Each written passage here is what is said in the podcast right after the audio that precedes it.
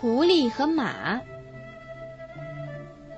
一个农民有一匹忠心的马，马老了不能再干活儿，主人不想再给他任何吃的，便说：“自然我是再也用不着你了。不过呢，还是对你怀着好意，你要表明自己还强壮的能给我拖来一头狮子，我就愿留下你。可现在，离开我的马厩吧。”说着，把马赶到了旷野中。马挺悲伤，走到森林里去寻找躲避风雨的地方。在那儿，狐狸碰见他，问：“干嘛垂头丧气、孤孤单单的走来走去呀？”唉，马回答：“吝啬和忠心没法待在同一所房子里。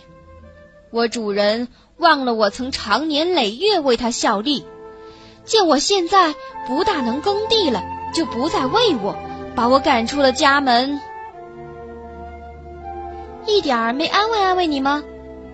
安慰了更糟。他说：“他说什么？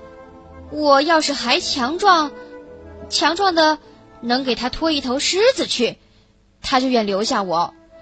可他明明晓得我办不到。”狐狸说：“我愿意帮你试试。”你只要躺在地上，伸开四肢，一动不动的装死就行了。马按狐狸的要求做了，狐狸于是去不远处的狮穴，对狮子说：“外边躺着匹死马嘞，快跟我去，你可以在那儿美餐一顿喽。”狮子跟着去了，他俩站在马旁边，狐狸却说：“在这儿吃，你不会觉得舒服是不是？”我愿把它的尾巴绑在你身上，让你拖它回洞去，不慌不忙的受用。狮子觉得这主意挺好，便站过去，十分耐心的让狐狸把马捆牢在它身上。谁知狐狸用马尾巴捆住狮子的四条腿，一转一转的，捆得仔细极了，牢固极了，叫它无力再挣脱。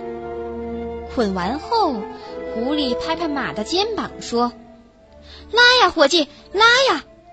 马一下子从地上跳起，拖着狮子就跑。